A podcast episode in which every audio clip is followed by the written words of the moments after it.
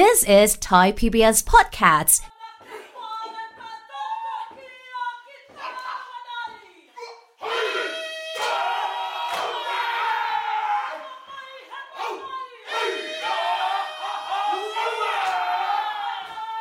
ครับเรารู้จักชนเผ่าเมารีครับ พร้อม ๆ กับการค้นพบดินแดนที่อยู่เกือบถึงขั้วโลกใต้ครับ ในชื่อของนิวซีแลนด์ พวกเขาก็เป็นกลุ่มชนเผ่า ตระกูลโพลินีเซียนครับ หน้าตารูปร่างของเขาก็คล้ายๆ กับคนเอเชียในแถบหมู่เกาะทะเลใต้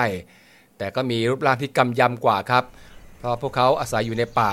เก่งทางด้านการประมงครับ ชีวิตของพวกเขาเปลี่ยนไปนับจากที่คนผิวขาวได้ขึ้นฝั่งมา แล้วก็พบเจอกับพวกเขา และขอเจรจาต่อรองครับในการแลกเปลี่ยนทรัพยากรธรรมชาติ ทรัพยากรนั้นครับมันมีมากเสียจนคนยุโรปนั้นไม่อยากกลับบ้านไปเลยครับ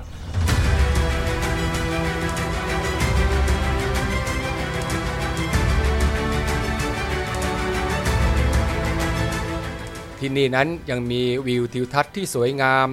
ท้องฟ้าที่ใสสะอาดบริสุทธิ์ครับ และมีอากาศที่อบอุ่นกว่า ก็เหมาะสำหรับการทำการเกษตรกรรมครับ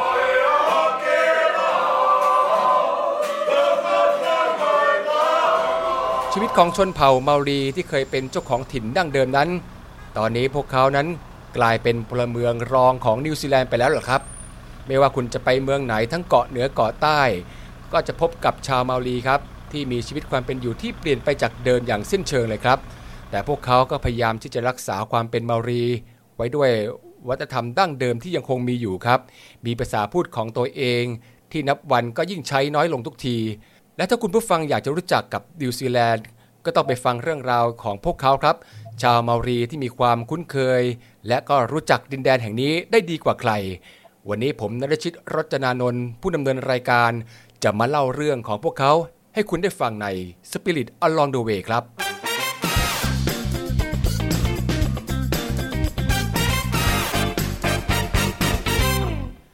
ในความเป็นชนเผ่าเมารีครับ ที่เป็นคนพื้นเมืองดั้งเดิมของนิวซีแลนด์นั้น ก็ไม่ได้มีเพียงแค่เผ่าเดียวเท่านั้นครับเมารีกระจัดกระจายเป็นกลุ่มย่อยๆครับ อยู่ทั้งในเกาะเหนือและเกาะใต้ และบางพวกก็ไม่ได้ถูกกันนะครับ ใครที่เหยียบเข้าเขตแดนของใครนั้น ก็อาจจะต้องมีการข่มขู่รบพุ่งกันอยู่บ้างครับ แต่ตอนนี้ชนเผ่ามารีก็ต้องสมานสามัคคีกันแล้วล่ะครับ เพราะว่าพลเมืองเชื้อชาติเมารีดั้งเดิมนั้น เหลือจำนวนที่น้อยลงไปทุกที พวกเขาได้ปรับตัวอยู่ร่วมกับผู้อพยพมาใหม่หลากหลายเชื้อชาติครับ ซึ่งก็แน่นอนว่าในความเป็นอยู่สมัยใหม่ครับ เข้ามาทดแทน ในความเป็นอยู่แบบพึ่งพาธรรมชาติของพวกเขา เรียกว่า แทบจะไม่เหลือเค้าเดิมของนิวซีแลนด์ในยุคเก่าเลยทีเดียว วันนี้ผมได้ชวนคุณสาธิตเมธาสิทธิ์สุขสำเร็จครับ หรือคุณอาร์ตมาพูดคุยด้วยกัน จากประสบการณ์ที่เราได้แลกเปลี่ยนกับคนเชื้อสายเมารีในนิวซีแลนด์ที่เราได้พบเจอกันครับ สวัสดีครับคุณอาร์ตครับ สวัสดีครับคุณป๊อปครับ สวัสดีครับท่านผู้ฟังครับ ถ้าพูดถึงนิวซีแลนด์เนี่ยนะครับครับย้อนหลังไปเมื่อ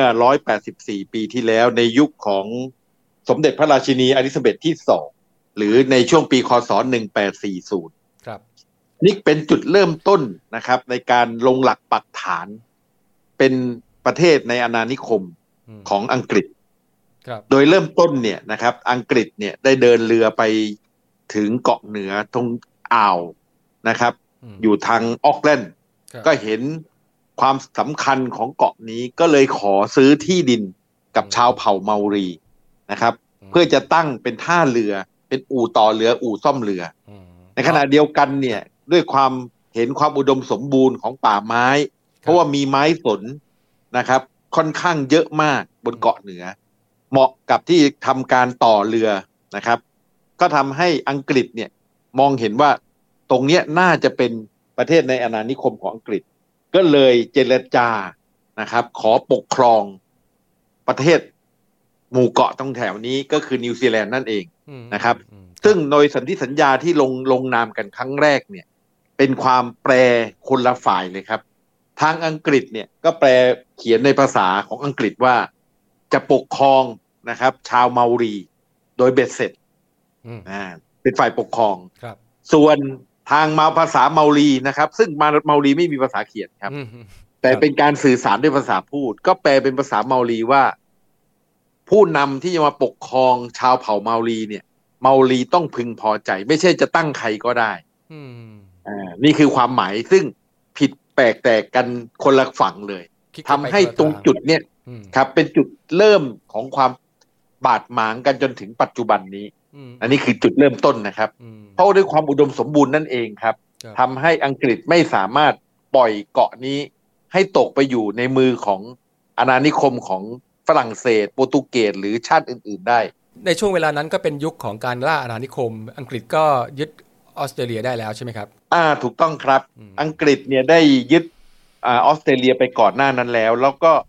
ห่างกันไม่ไกลนะครับ ในการเดินเรือเนี่ยก็ได้พบอีกกลุ่มอีกเกาะเป็นเกาะใหญ่ แล้วก็มีความอุดมสมบูรณ์ก็เลยนำเกาะเนี่ยมาเป็น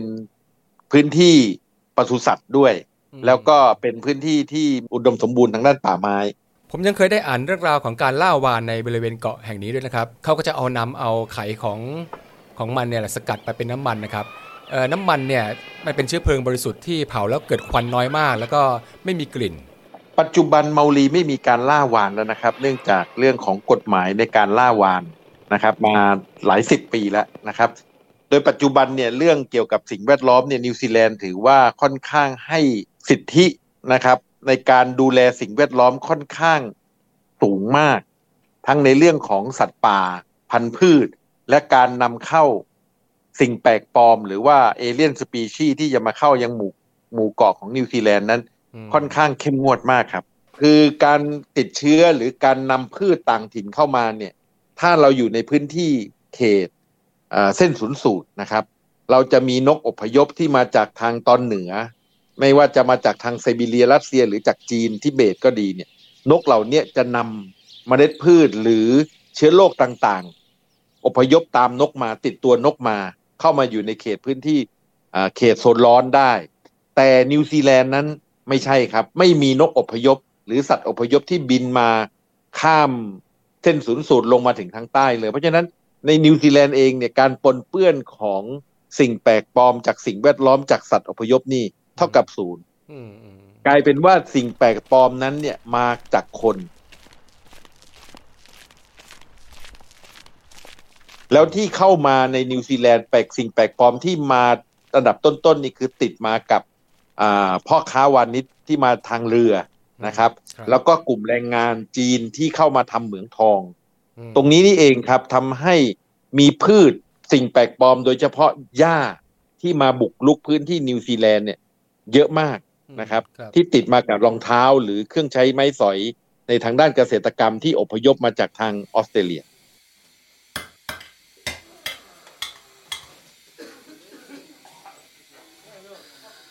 The Chinese that came to New Zealand, the, the, the original gold rush was in 1861. Okay, and for the first for the first four or five years, it was exclusively European.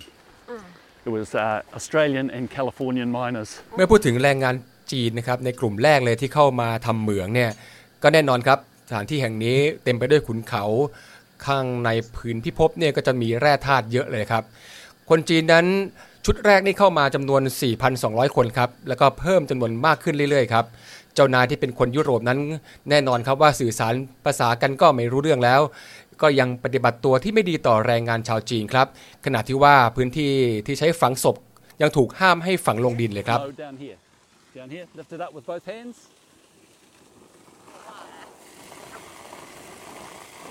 เราก็ได้ไปเยี่ยมเหมืองที่เป็นเหมืองร้างไปแล้ว แต่ก็ยังมีร่องรอยอยู่ใช่ไหมครับ จะมีบ้านพักของชาวจีนด้วย แล้วก็มีเครื่องมือเครื่องไม้ในสมัยยุคเก่าๆที่วางโชว์อยู่ พบเยอะที่สุดคือทางโซนเกาะใต้จะเยอะกว่าทางเกาะเหนืออืม แต่มีทั้งเกาะเหนือและเกาะใต้ครับ แต่เหมือง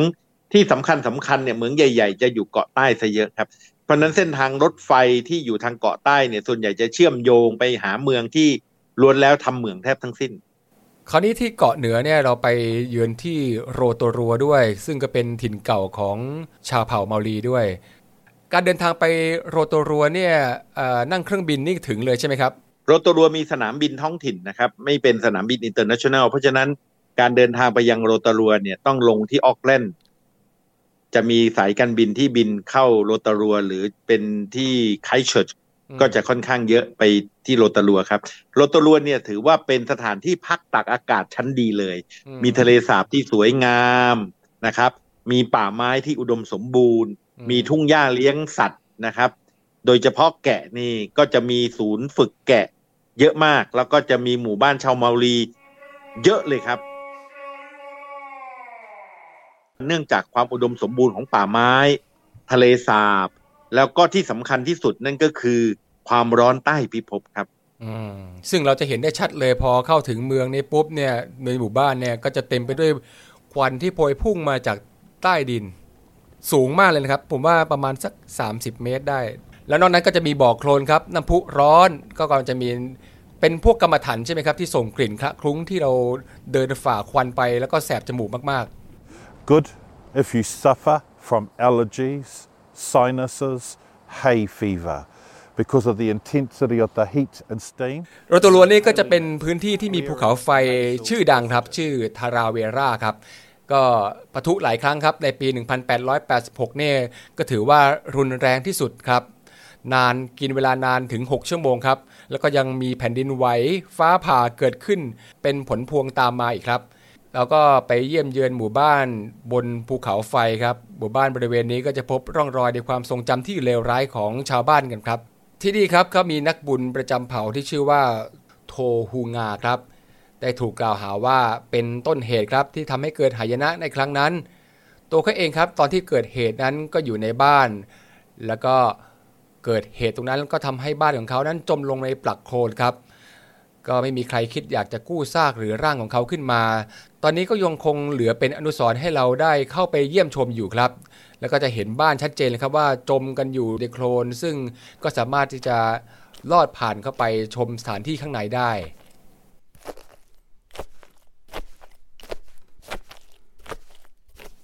ถ้ามองโรตารวนเนี่ยในภาพมุมบนนะครับ หรือจากภาพถ่ายดาวเทียมเนี่ยเราจะเห็นว่าโรตารวนเนี่ย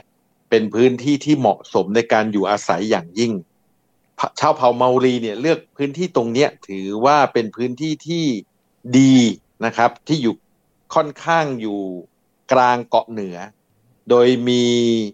ทะเลนะครับ อยู่ทางด้านทิศตะวันออก ซึ่งห่างไกลจากโรตารัวพอสมควร มีแนวภูเขากั้นมรสุมนะครับ แล้วทิศทางลมที่เป็นลมหนาวที่จะเข้ามายังโรตารัวนั้น มีไม่เยอะต่างจากเกาะใต้ครับ ที่พายุหิมะ ถาถมถล่มเกาะใต้ ผมเดินไปในหมู่บ้านของชาวมารีเนี่ยมันดูไม่เป็นธรรมชาติเท่าไหร่ เหมือนไม่ใช่ชีวิตดั้งเดิมของเขาบางคนก็มีรถยนต์มาจอดหน้าบ้านอะไรอย่างเงี้ยครับ มันเหมือนเป็นการแสดงมากกว่าในความเป็นจริงเอ่อตรงนั้นทั้งหมดทั้งหมดที่เราเราไปเนี่ยถูกอืมถูกแต่งปรับแต่งโดยปรับแต่งภูมิทัศน์ นะครับอืมครับโดยการซ้อนเอาอดีตกับปัจจุบันเนี่ยมาวางซ้อนกันหมด โดยภาพอดีตนะครับ แน่นอนละหมู่บ้านตรงนั้นเป็นเป็นหมู่บ้านดั้งเดิม แต่ด้วยความที่ว่าจะให้เขาไม่เจริญนะครับ ยังแต่งตัวด้วยผ้าขนสัตว์ยัง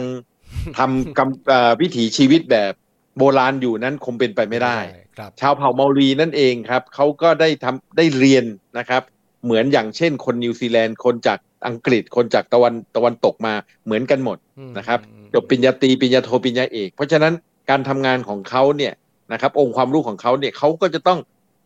หนีและดิ้นรนออกจากอ่าแบบดั้งเดิมแน่นอนครับครับ แต่ก็ยังอาศัยความเหนียวแน่นของวัฒนธรรมเผ่าเผ่าเมารีในการทักทายก็ดีในบทเพลง ในบทสวดของเขาก็ดีนะครับ เราจะได้เห็นเงาสะท้อนจากอดีตอืมถึงปัจจุบันจาก การทักทายด้วยหน้าตาที่ดุดันอืมแบบชาติพันธุ์เมาลีเลยครับ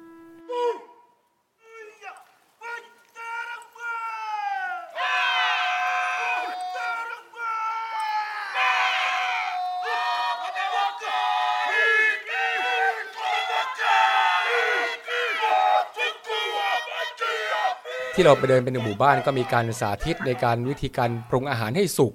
ต่างๆ ด้วยวิธีการธรรมชาติ ก็พาเราไปเดิน บ่อน้ำร้อน แล้วก็ดูเตาอบธรรมชาติอ่าฮะแล้วก็ลองสาธิตในการลวกของวัตถุดิบต่างๆ ให้เราได้ชมกัน The water has a reaction to fat and oil. Oh. So, like a, a steak hitting a pan when it goes shh, Ah. exactly the same if you put fat in the pool. It'll go Okay. shh. And it'll continue that until the pool has cleared all the fat out. อย่างข้าวโพดเนี่ยก็จะใช้เวลาประมาณ 3-5 นาทีเท่านั้นเองก็สุกแล้วในการต้มข้าวโพดนะครับ ถ้าเป็นเนื้อสัตว์นะครับ ก็แล้วแต่ว่าเป็นเนื้อปลาก็จะใช้ความอ่าใช้เวลาน้อยมากประมาณไม่ถึงนาทีอืมแต่ถ้าเป็นเนื้อวัวนะครับ ต้องการอ่าความนุ่มนะครับ ความหนึบของวุเนื้อ ที่แบบละลายในปากนี่อาจจะต้องใช้เวลาประมาณ 30 นาทีถึง 1 ชั่วโมงครับมอันนี้ก็ถือว่าเป็นพลังงานบริสุทธิ์ที่ธรรมชาติสร้างให้ขึ้นมาให้กับชนเผ่าเมารีในอดีต แต่ในปัจจุบันเนี่ยด้วยรสนิยมในการรับประทานซึ่งหลากหลายมากขึ้นนะครับอืมีเครื่องปรุงรสต่างๆมากขึ้น กับวิธีที่ได้รับอิทธิพลจากเอเชียก็ดี หรือตะวันตกเองก็ดีเนี่ยทำให้รสชาติอาหารที่มีกลิ่นกรรมฐานปนเนี่ย ทำให้ได้รับความนิยมน้อยลงไปอืมแต่ก็ยังไว้สำหรับเพื่อให้นักท่องเที่ยวได้มาเยี่ยมชมให้เห็นให้ถึมันงลอการใช้ทำพลังงานดูได้ใต้พิภพอืมในการปรุงอาหาร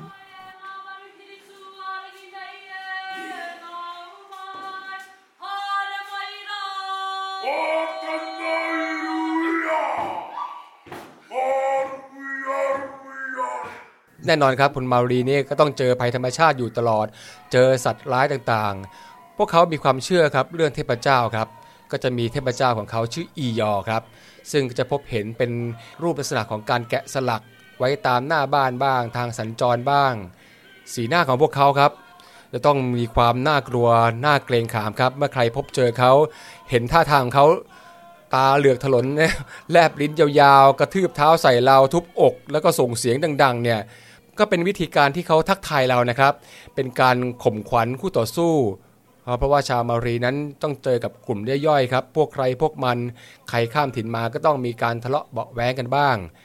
อาวุธของชาวมารีสมัยก่อนครับ ก็จะเป็นหินเป็นไม้เสียส่วนใหญ่ รับให้มันคม หรือมีน้ำหนักที่ทอจะทุ่มให้เสียชีวิตได้ ส่วนใหญ่ก็จะต้องต่อสู้กันด้วยการประชิดตัวครับ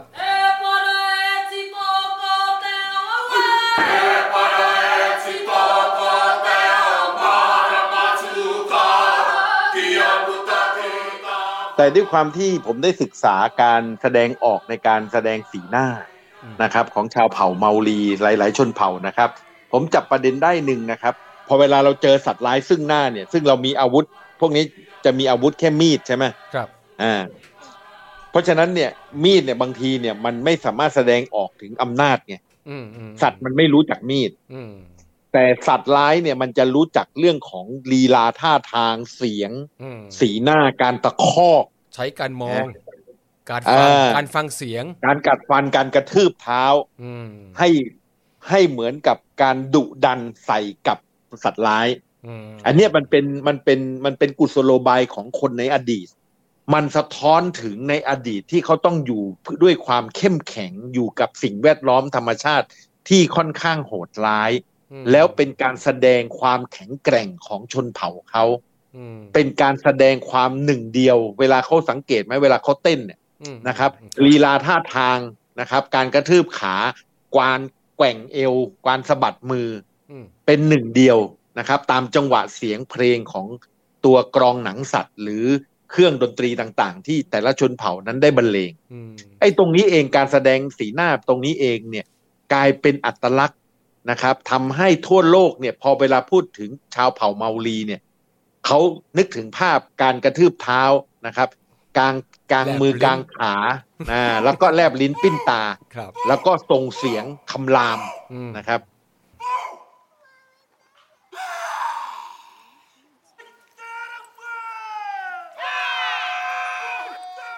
ทุกวันนี้เขาก็ยังมีการทักทายด้วยวิธีนี้กันอยู่เนาะ เพราะว่าเราก็ไปเจอเพื่อนชาวเมารีมาส่งแขก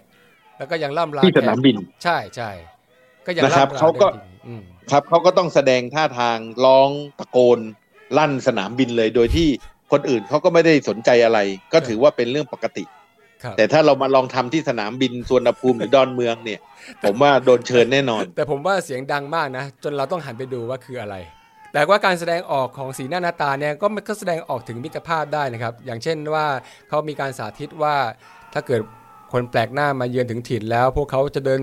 รวมตัวกันเป็นกลุ่ม แล้วก็ทำท่าข่มขู่ไว้ก่อน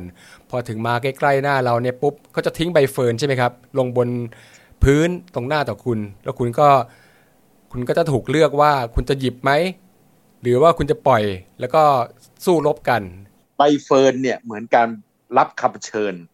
นะครับเป็นการส่งสารชนิดหนึ่งนะครับครับโดยใช้ธรรมชาติเนี่ยก็คือการมอบให้โดยการทำไมต้องทิ้งลงพื้นครับคุณป๊อปการทิ้งลงพื้นเนี่ยเพื่อให้ฝ่ายตรงข้าม ก้มเก็บการก้มอืมนะครับอืมการก้มลงเก็บเนี่ยคือการยอมรับครับ แค่นั้นเองครับอืมคือการยอมรับครับ เพราะฉะนั้นเนี่ยถ้าเกิดฝ่ายที่มาดีนะครับ ฝ่ายที่มาดีจะต้องทำการก้มเหมือนการคำนับ ยอมรับก็คือก้มเก็บ นี่คือการยอมรับ พอการยอมรับแล้วหมายถึงว่า โอเคละคุณกลายเป็นอาตุกะของหมู่บ้านเราแล้วอืมเป็นแขกแล้วครับทั้งหมดทุกคนก็จะรู้ว่าคุณมาดี ก็จะเชิญเข้าบ้านเพื่อจะไปสังสรรค์หรือว่าไปเสวนาอะไรต่างอืมอืมอืมภาษาพูดที่เขาใช้เนี่ย ส่วนใหญ่จะแบบฮึกเหิมเข้มแข็งและดูน่าเกรงขามมากเขาไม่มีตัวอักษรใช้ครับๆเผ่าเมารีเนี่ยเป็นกลุ่มชาติพันธุ์ที่อยู่ตามหมู่เกาะต่างๆ เพราะฉะนั้นเมารีเนี่ยคำว่าเมารีเนี่ยมันเป็นคำที่กว้างมาก เพราะฉะนั้นชนเผ่ากลุ่มเมารีเนี่ย มีเป็นเป็นร้อยร้อยๆชาติพันธุ์เลยนะครับอืมครับตามหมู่เกาะไม่ว่าจะเป็นอินโดนีเซียฟิลิปปินส์นะครับ เพราะฉะนั้นเนี่ยคนชนเผ่าเนี่ยนะครับ อยู่กับธรรมชาติพอเวลาเขาสื่อสารกันเนี่ย เสียงสำเนียงเนี่ยเขาจะต้องดังเพื่อตะเหมือนกับตะโกนนะครับ ฝ่าคลื่นลมครับเพราะเขาอยู่ค่อนข้างไกล เวลาเดินเรือเนี่ยค่อนข้างไกลนะครับเขาก็จะต้อง อาศัยเสียงที่ค่อนข้างดังในการสื่อสารนั่นเองครับอืมอืมอืมถึงแม้ว่าไอ้วัตถุดิบต่างๆเนี่ยมันจะหายสาบสูญไปหมดแล้ว แต่ว่าผมว่าเขาก็ยังอนุรักษ์ในการที่จะสอนทักษะเรื่องของศิลปะวัฒนธรรมที่มีอยู่ครับ ก็เข้าไปดูในงานหัตถกรรมหลายๆ อย่างของเขาก็น่าสนใจทีเดียว มีทั้งการแกะหิน แกะสลักกระดูกสัตว์ครับ แล้วก็มีการทอผ้าด้วย คือวัสดุจากธรรมชาติเนี่ยไม่ว่าจะเป็นไม้ การแกะสลักไม้ การแกะสลัก หินที่ได้มาจากลำธารต่างๆนะครับ หรือเป็นการแกะสลักจากกระดูกสัตว์ หรือการถักทอจากเส้นใยของพืช ตรงนี้เองครับเมาลีเนี่ยถือว่ามีวัฒนธรรมในการถักทออ่าไม่น้อยหน้ากับอ่าชาติพันธุ์จากแถบอื่น ๆ หรือทวีปอื่น ๆ เลยนะครับ ถึงเขาจะเป็นลักษณะดูว่าเป็นแค่คนเกาะครับแต่พอไปดูผลงานทางด้านศิลปะแล้ว ถือว่า เป็นที่น่าสนใจทีเดียว โดยเฉพาะเรื่องการทำปฏิทินอืมเขามีปฏิทินชนเผ่าของเขาครับเห็นไหมฮะครับ และงานอาร์ตต่างๆ เขาก็มีลวดลายที่สื่อความหมายถึงธรรมชาติ หรือความเป็นตัวตนของเขาได้เยอะมากทีเดียว คนรุ่นใหม่ก็มาอบรมมาเรียนพวกนี้เยอะมากเลยนะครับ แล้วก็ใส่ดีไซน์อะไรเข้าไปเพื่อให้กลายเป็นผลิตภัณฑ์ที่ใช้สอยประโยชน์ได้ เข้ากับอ่าชีวิตประจำวันของคนรุ่นนี้ครับ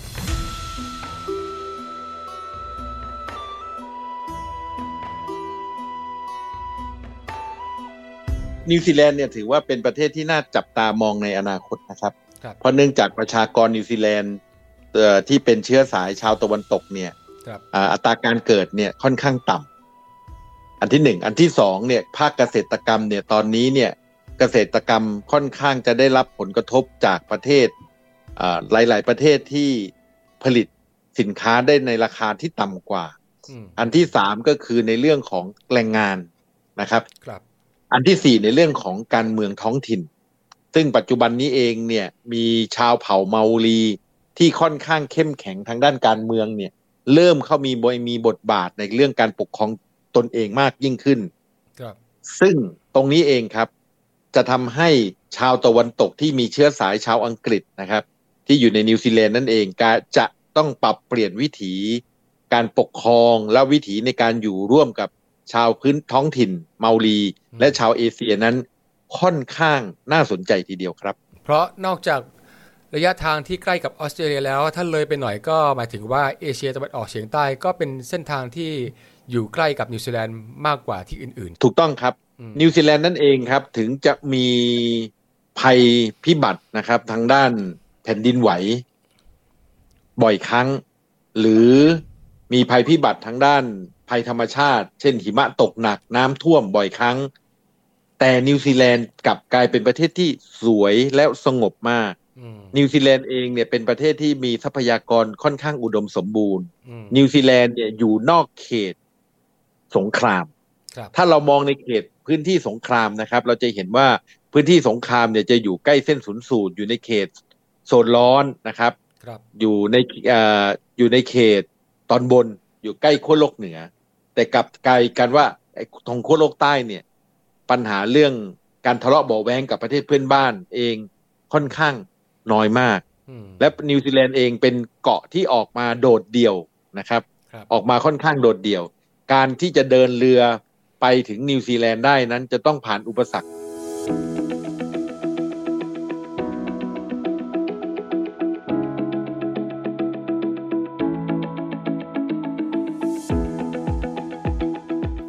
ฟังฟังมาถึงตรงนี้แล้วนิวซีแลนด์ก็คงไม่ได้เป็นดินแดนอันไกลโพ้น หรือลี้ลับอีกต่อไปแล้วนะครับ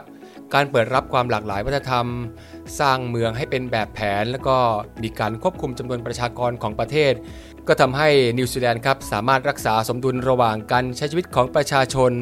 แล้วก็การอนุรักษ์สิ่งแวดล้อมธรรมชาติ ควบคู่กันไปได้ด้วยครับ